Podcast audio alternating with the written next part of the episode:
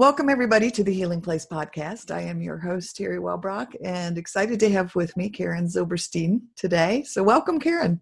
Thank you. So nice to be here. Yes, nice to meet you. And we met through ACEs Connection. That's right. Yes. And um, so, yeah, so we were just talking beforehand before we started recording. You have a book coming out uh, March 25th, which is mm-hmm. exciting. Yay. Yes. Uh, so yeah, so tell us about the work you do and about this book that you're you've written. Okay, well, the book is called Parents Under Pressure: Struggling to Raise Children in an Unequal America, and it came out of my work as a psychotherapist. Even though it's not a how-to psychotherapy book, um, I was really struck by how many of the clients I see, and I work with children and families, and I work with a lot of families who've had contact with the child welfare system, either because they've had difficulties in their family or because they've adopted children from the foster care system. And I've been struck by how many families just don't have the supports they need. Right. So I would sit in psychotherapy with them, listening to their stories and helping them and thinking sometimes, you know, psychotherapy isn't what should be number one on your bucket list. Or you need more money or you need more time or you need more childcare help because you have a very difficult child. And you know, psychotherapy one hour a week isn't going to make much of a dent. We're going to measure this in years. And in the meantime, I was seeing so many stressed out parents. Right. So I wanted to write a book about that rather than just simply how to solve this problem. What exactly is the problem? And are we piling too high expecta- expectations on parents who have large burdens of care and lots of demands in their life. And is this really an individual problem of the parents to be solved through psychotherapy, or is this a community problem that we should be helping parents with? Yes, very much. I worked in, uh, worked in an agency here in Cincinnati, a mental health agency, and they also provided, um, you know, early childhood care mm-hmm. and um, the Head Start and early Head Start programs. And yes, and foster care, this was all part of this agency, and just um, yeah, seeing what these families are struggling with, um, yeah. you know, and, and they, yeah, good. They want they want to help their kids. They want to do what's best, but when they are overwhelmed, um, it just it just becomes so difficult like they don't know which direction to go in to start you know? They don't know which direction to go in and we don't make it easy. Right. So and i'm part of the service sector so i have to it's my own field but we make it so complicated to access care to find the right therapist to need to go to some some of these parents have so many meetings have to meet with the school every week have to meet with the occupational therapist have to meet they can't even keep up with the appointments Right. They're all fragmented. They're all different people and they all do assessment. There's no sort of coordinated care for them. And that's creating stress too. Sure. well, trying to maintain a job and trying to maintain if they have other children in the household who might not have an IEP or you know, there's just a relationship with a, with a partner or spouse. Yes, absolutely. Yeah. So I, in the book, I look at that. I've been profiling. There's six in-depth stories of families with struggling with different issues. But I also look back at how we came to this idea of parenting. That parenting, that parents were going to have to do it all by themselves, and how we really didn't evolve a social services sector that was organized. We we sort of put it together piecemeal. So I'm giving you some historical and other background as well to put this in context. Yeah, well, I think about you know when if, if we're, we're, talking about that historical part of it, you know, families were, um, you know, that extended family. You had that sense of community, yeah, um, and not even just you know family members, but it extended out beyond to to neighborhoods and so forth. I was reading a book recently about that, and I can't remember what book it was. My sister had given it to me, and it talked about how uh, this particular person. Uh, who was a physician a heart doctor, grew up um, in New York City, and you know, it had started where there was such a big sense of community in their their small their neighborhood, um, and they all kind of took care of each other, and people watched out for each other's kids, and um, and then it just started to disintegrate, and people started to feel isolated, and I, I'm thinking a lot of these families feel very isolated.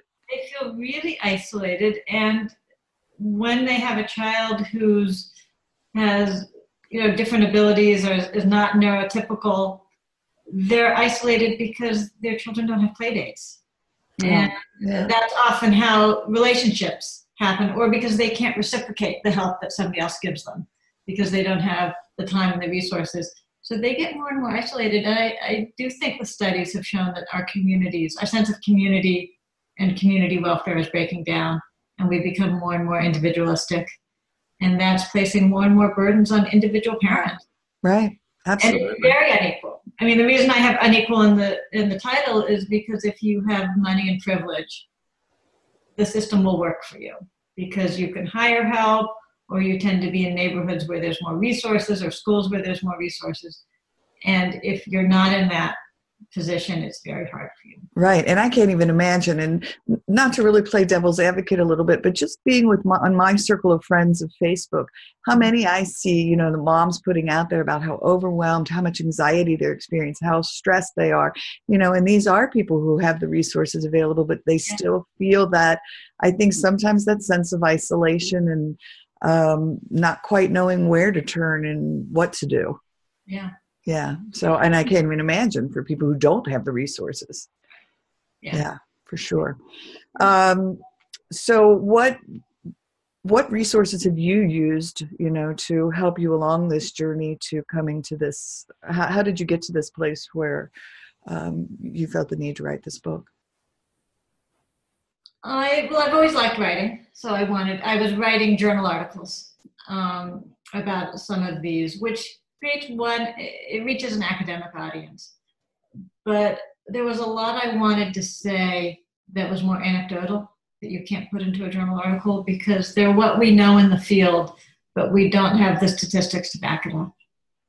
And I wanted also writing that was more creative and that could give you a real feel. You know, that you would read about these families and their predicaments and feel the emotions. Yes. They feel and feel their position and get their perspective. It's really from the parent's perspective.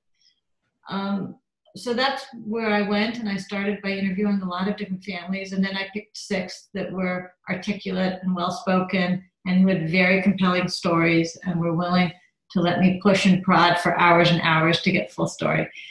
Um, and then I, I, supplemented it with some interviews with professionals because okay. I didn't want it to be completely one sided. And right. what's interesting is that the professionals pretty much confirmed what the parents said, which is, yeah, our systems do not reach that far to right. help. We're constrained.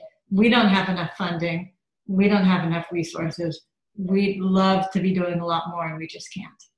Right. It was really interesting that I, I wanted to get two sides of the picture, and I ended up getting almost the same story. I was going to say that they said, um, yeah, they're right. yeah.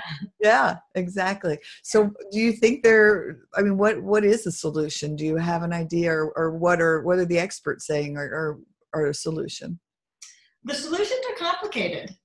Um, I mean, part of what I found when I was meeting with professionals and agencies is that there are a lot of small programs around this country that are really innovative and that have that are addressing the problem but in small ways and in small communities and that's a good thing except that we don't have it on a large scale so and, and there are some where i live in western massachusetts there's a few programs that i highlight in the book and one is called the treehouse communities which is a collaborative community living situation for people who um, who have adopted out of the foster care system. And they live together. There's 12 houses, and they've got lots of social workers on staff. There's senior housing on site, and the seniors, you know, low income and the seniors volunteer to help the families. So there's lots of, it's built on a model of partnership okay. and everybody helping each other. And a community center that's open where the kids can go every day, and the parents don't have to do everything. They have that sense of shared caretaking. Yeah, that sense of um, community that we had just yeah. talked about. Yeah, for sure. There's another program here called It Takes a Village that offers volunteers when, when a mother gives birth, anybody in the area, they can get a volunteer who will come into their house. I forget how many hours, four to six hours a week, three to five. I can't remember the exact. But what's nice is that it's not restricted. You know, most services, they say this person will come and they do A, B, and C. This person comes and does anything you want. They can hold the baby for you while you nap. They can weed your garden. They can do your dishes. You know, that's what real help is, isn't it? Yeah. Is, is being at the discretion of the mom. So I think there's a lot, and, and across the country, there's other models too that are really great. We just don't know how to scale them up. And we might need to just say it's community by community, but I think what's harder is that the big institutions are going to be very hard to change. Right. Schools. And for schools to really meet the needs of the kids they serve, they're overburdened. Oh, I was just going to say, having worked in you know the school system through that mental health agency, you know, I was in the schools, and yes, I mean, just the teachers, you know, they want to help these kids, um, and in their over, and then administration, and then the parents. I mean, it is. It's just, Yeah. it's a lot to take on. It's a lot to take on. Um, you need to be a really talented teacher to be able to differentiate for all the kids in your class. Right. resources are limited, so they can't get, you could probably do it better if class sizes could be smaller. Right. But that again, if you're in a wealthy district, you probably have more resources for your children. If you're in a poorer area, since schools are partly funded by taxes, they have less tax money, they have fewer resources, and they have the greatest needs. So the question is can we eventually, as a country, have the will to put money into these institutions? Oh, for sure. I don't know if we do. Yeah. You know? So in the meantime, it's going to be these smaller programs that come in and pick up. So anyway, so yeah, so, so Sammy, you know, I just think it's I don't want to say it's simplistic that Yeah. What she does because it's so powerful to watch this dog have such an incredible impact on children Yeah. no matter but I my point being is that, you know, we can do these very simple gestures. I mean, Yeah. you know, ours is a volunteer gesture. Um, to just help relieve anxiety in the classroom classroom to help offer these children you know just a a, a, a moment of hope or a moment of respite you know just to um, just to help them through their day a little bit more. And you know sammy teaches them a lot along the way. But again it's a community you know more and more people are starting to step forward and do these kinds of things to help to help kids um, and help the teachers and help the you know the school system. So I, I do think that the conversation's beginning to change, and that people more and more, when I'm reading now, I'm reading about community and the need for community and the need to help each other out. And I'm hoping that the narrative will change. I think we went through a very individualistic yes stage, and the world, America got very competitive. Getting a college degree got very important, especially as income inequality was growing. Then you're racing to get your kids into that upper echelon and not a minimum wage job where they can't support themselves. I think that created anxiety up and down the system. And then parents and children became more insular, just thinking about what do I need, what do I need, what do I need because of that anxiety. Yes. Yeah. Well, I remember my I have three kids and my my second, my son Jake. Um, yeah, trying to decide I don't know what I want to do with my life and almost like this like ah like trying to figure out and and just tremendous anxiety. Well, you know, with both of my older children. Trying We've created a lot of anxiety for parents. yeah. And it's an interesting phenomenon because as we get more, as psychotherapy is so helpful. I mean, one of the things that came out of the book was that psychotherapy actually was one of the most helpful and supportive services the parents found. But historically, as psychotherapy has become more prevalent and parenting advice has, you know, scientific parenting, this is what you should do. We have all of these things. This, you need to make your child more resilient. This is how you build social skills. As all of that expert advice goes out, it creates more anxiety yeah. and it creates more pressure on parents. Oh no, am I doing it right? Oh no, do I know the latest? Oh, and you know, there isn't really a right and wrong that way. Right. There's different ways of parenting. And these are some of these ideas. They're not the gold standard. So, but we've created a lot of anxiety along with the help because there's this idea that you can do better, you can do better. You can do better. Yes, right. Yeah, right. and my my philosophy is if you are you know and i've told my kids i know i screwed up along the way i know there was things i you know that i did wrong i mean i say wrong right. but it was never done with bad intentions like at the at the heart of everything was always love you know the things i did for my children um yeah and that is fine actually who wants a perfect parent right can you imagine the pressure that would put on the kid to be perfect yeah the message is you make a mistake and you deal with it. And then that's it. And I would say, "Oh my gosh, I am so sorry. Like I'm so sorry." And that that to me, I think, says a lot to a child. When yeah, I mean, the lesson that you learn that you know you're going to make mistakes and it's okay, and you you know move on from it. You know, a lesson learned for sure. Yeah. yeah. So, any um, myths or facts that you want to clarify for listeners, you know, about, um, you know, maybe parenting or even the foster care system? I, I think one myth would be that parenting has to be child centered and intensive. And that we have, as you said before, there were extended families that used to be involved. Uh, somebody there used to be something called alloparenting. There still is. But alloparenting is when even people not in the family are helping to take care of a child. And children can come out very well without their parents being that intensive. They need adult influences.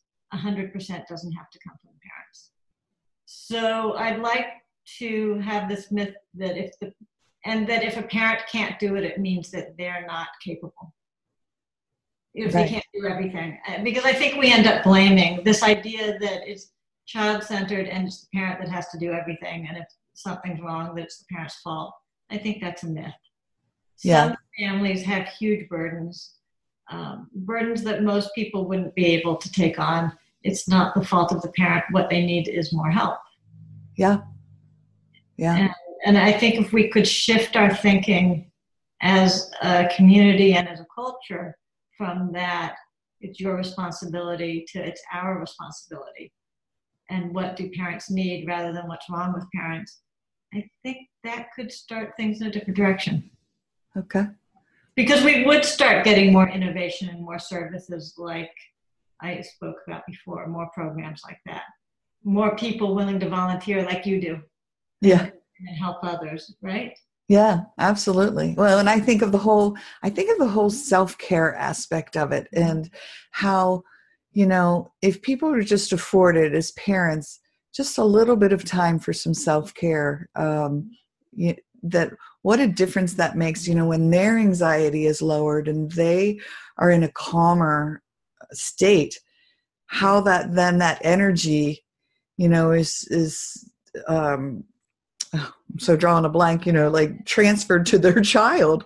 Um you know and it just just the energy in the household in general when you're allowed um you know but when you're so overwhelmed feeling like you said like child centered that you have to be doing it all and you that's extremely daunting and yes very overwhelming. Yeah it's very overwhelming. And when you don't have the financial resources or the time and you have other stresses and you can't do it yeah. then all you do is feel bad right. Guilty and yeah. Yeah for sure. Yeah. Okay so i know we had talked i have my favorite question and i know it was one of what those that you were like i don't know if that applies to me but i'm gonna i'm gonna throw it at you anyway only because i do a series on youtube called who would it be? And so I mm-hmm. take the answers from all of my podcast guests and I make just a little clip of this answer alone and I do it as like a little mini a little mini uh, video because I, I just I love the same, I love the answers that I get to this. So yeah. if you could meet anyone dead or alive to help you with your journey, who would it be? So I'm not going to give the name of a person. Okay. I'm going to give in my study of parenting, you know, when I was working on this book, I did read about parenting in different times and ages. And the idea of alloparenting is an idea from hunter and gatherer communities that really need to help each other out for the sake of the whole community. I would love to be back into a different historical era. We get we, we parent for our time and then we get stuck in that. I would love to go back, you know, millions of years or thousands of years and see what type of parenting was done and what were the pros and the cons. And That's a really cool answer. Yeah. Because I really, it's very cultural. We, what we do. And it's important to parent for your culture, but it also blindsides us to what the other options are. Yes. Yes. Well, especially when we, I mean, think of that just made me think of how, you know, integrated like we're trying to embrace all cultures you know and we're weaving this beautiful you know right. overall culture that we have but then that loss of individual culture in that process yeah and you're right and, and we are trying to weave all cultures but we're not trying to do that with parenting i think we have a very strong dominant parenting philosophy about what parents should be doing for their children, and it is not relevant cross culturally. Right. But I think it's so dominant that it's being imposed cross culturally at this point. And if you look at the number, the books that are being read and the research that's coming out, there's definitely a dominant philosophy that's child centered. As this is how you're going to have the best outcomes. And you need to follow your child uh, needs and you need to be emotionally responsive. And I have no problem with that. I think it works great. But there are communities that have used other methods. Right. And I think they're not being given much weight at all. Yeah, and, and, I get what you're saying. I truly do. I mean, I'm I'm certainly a big fan, you know, especially through ACE's um, connection of the building resiliency in children, and you know, and and in the parents as well, um, and helping parents heal right. because to stop the cycles you know that are that are still there and present um, but yeah i love the idea i truly do of a sense of community we certain you know i know in my um, circle we have a, a sense of community and watch out for one another's kids and um, we're, we're tight knit and right. it is really a relief to know that we can pick up the phone and call somebody and be like oh my gosh like you know i got this this this going on. Can you can you help out? Yeah. um, and how many people you know that step up and do like the meal trains and you know if somebody's you know suddenly got breast right. cancer or whatever it is so yeah and, and so let's talk a little bit about parenting through ACEs which is really hard and the dominant philosophy is really requires a parent to be very regulated, in control of their emotions, right? Talking softly and reasonably to their child, right? Which is not who somebody necessarily. I mean, not everybody with ACEs is dysregulated, but it ups your risk for right. emotional dysregulation, right? And that's so these types of parenting that we want to do and that we see as we consider right now to be the best, it's going to be very hard so, what is the support that that parent needs?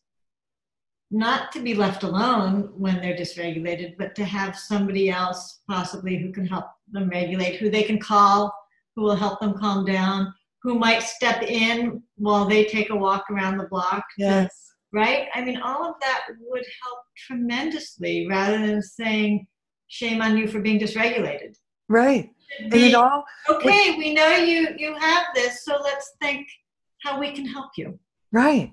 And right? it and it seems to keep coming back to a sense of community, having people, you know, around you and building that support system of um, you know, making sure you have people in place um, that can help you. And I talked about this yesterday on an interview that I did with someone, but I'm, I'm, going to say it again because I think it really drives home the point. My dad hit my sister and I until I was 10 years old. Like it, it was just we were terrified and it was violent and but my dad for whatever reason and i don't know why he's since passed so i can't ask him but um, started seeing a counselor so he was in psychotherapy and when i was 10 years old I, will never forget the day he called me um, into his room and he sat me down on his lap and he said i now know that i was hitting you out of anger. It's what i grew up with. I never should have hit you. I am so very sorry and I will never hit you again. Mhm. and it was such a profound moment for me as a child because one here was this six foot six 280 pound man apologizing to me for hurting me. Um, but you know the fact that he was able to almost before ACEs you know and all of this resilient stuff was on the scene um, able to start to deal with what was happening with him and then turn around and have it impact me on such a profound level level as a child. You know that's what we're talking about is helping these people um, learn Yeah. how their how their childhood impacted them and what they can do to then um, you know help their child Yeah. Yeah. Yeah. And my point would just be I think what that's an extraordinary story that you just told. thanks And it's wonderful that your father could do that. I think that there's lots of people with the best of intentions who just can't really control themselves. And it takes a lot of work and a lot of years. right So again, what we like to take kids away from families um, when they're really struggling, and I, I wish we would ask more: What does this family need to be able to make it? One of the things that have been shown interesting is that maltreatment rates go up as income go down. Sorry, as income goes up. So you know, when you take financial stress away, you tend to get less maltreatment. You get less anger. You get less stress. But what do we need to do to reduce the stress on families? Your your father said it was anger. I think for a lot it's stress. What can we do to reduce that stress? Would it help a parent to know that they weren't in it alone? yes And anxiety down, yes right? And- and I- can't get over the tipping point. Right. And I do agree with that because that's a really great point because my dad's anger was triggered by my mom was a severe alcoholic and so she would scream jam! You know if we made any noise and my dad would come mm-hmm. swinging with the belt so to silence the children.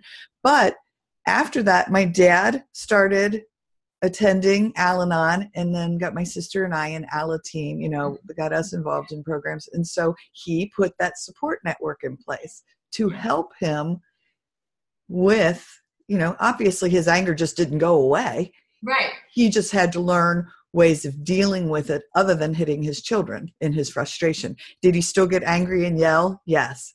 You know was i still scared sometimes? Absolutely because i didn't know for sure if he wasn't going to come back and hit me.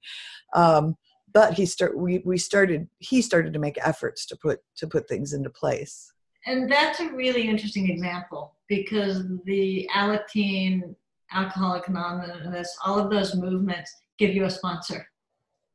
And you know, it's very much along the model that I'm thinking. That the sponsor, you feel like you're about to crumble, you call your sponsor.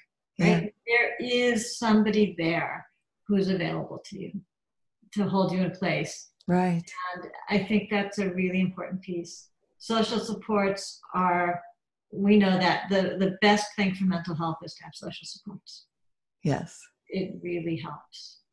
Yeah. And I, I absolutely agree. You know, that's part of my philosophy is that, you know, I want to be here through podcasts and offering, you know, a space for you to shine your light and talk about what you, you're doing. Um, is like a hand to hold for Yeah. people. Um, and I just think everybody needs that hand to hold. Right. Absolutely. Yeah. Very cool. Um, so anything else that you want to address and talk about uh, that we haven't yet? I would, you asked about the myths, so I had mentioned, you know, the uh, individualism, but I think also I want parents to know. I, I wrote this book for two different populations. One was for parents to feel like they had a voice and that their story was being told in a different way. Um, and, and a number of the parents in this book have said to me, Thank you for giving me a voice. Oh. And that because they were feeling like they were terrible parents because they were struggling to get things in place or they were feeling overwhelmed or that it was too much. They had so much guilt and shame. They felt that society was blaming them. One person was told, You're a poor excuse for a parent when Oh, her child had an addiction and was getting in trouble with the law. You know, they they were fielding such terrible messages, and it was important for them to know that it was their circumstances as much as anything else, and to have that acknowledged. So I want parents who are struggling to know that they, they shouldn't be blamed, that the system is not supporting them enough, and that they should try to get the support they need. Right. Which I think is very hard when you feel shamed and guilty about how things are going and you feel that society is saying, oh, your kids aren't doing well, bad parent. Yes. Um, so, so I wrote it for them, and I also wrote it for professionals to know what we sometimes sound like with parents uh, when we're not giving them the support they need, and when we're blaming them, and when we're jumping to conclusions and not seeing the whole picture. So the myth that if you're struggling, you're a bad parent, I think needs to be counteracted. Oh, for sure. yeah. Yes, absolutely. What do you What do you suggest? You know, if there is somebody who's out there struggling and um, feeling so overwhelmed, you know, where where do they reach out first? What what what is their what what do you think they should do? Yeah, and, and some of this is going to depend on the time they have, but I think the best thing for them to do if they can is to find one professional in their community who really understands. Because that one professional will be their support and can open the doors for the other services. So parents often find that they're researching all over the place to find one parent who had a child with some severe disabilities. They were involved with five different agencies getting services in different ways and having to research and find in applications. If you could find the one, a, a professional who can be there and can help you, can facilitate it all for you. Not just be support and give sort of psychotherapeutic and support, but basically help you plan out what you need and then do the some advocacy for you as well. Okay. You should never go to a school meeting if the school isn't being cooperative on your own. Okay. You always have a social support with you. And if it's a professional, even better, because professionals have a little bit more voice. Right. And I know So I read on take a friend. You know? I I read on your bio, um, you know, that you do pro bono work. So it's not necessarily people shouldn't feel that, you know, oh, I don't have the money to hire somebody.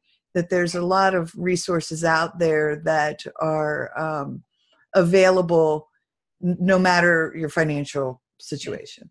Yeah, and it, it, it does vary from by communities. Every community has different resources, and some communities have more resources than others, and some communities have, uh, you know, professionals with different areas of expertise. So it is community by community. But if I was going to put my resources in one area, it would be to find that person Okay. Who can then be at my side and help me through all of this and not be alone with it and who has enough knowledge and knows how to advocate and can tell me what my options are rather than making me go through all the systems with my head spinning. Right. All right. Very cool.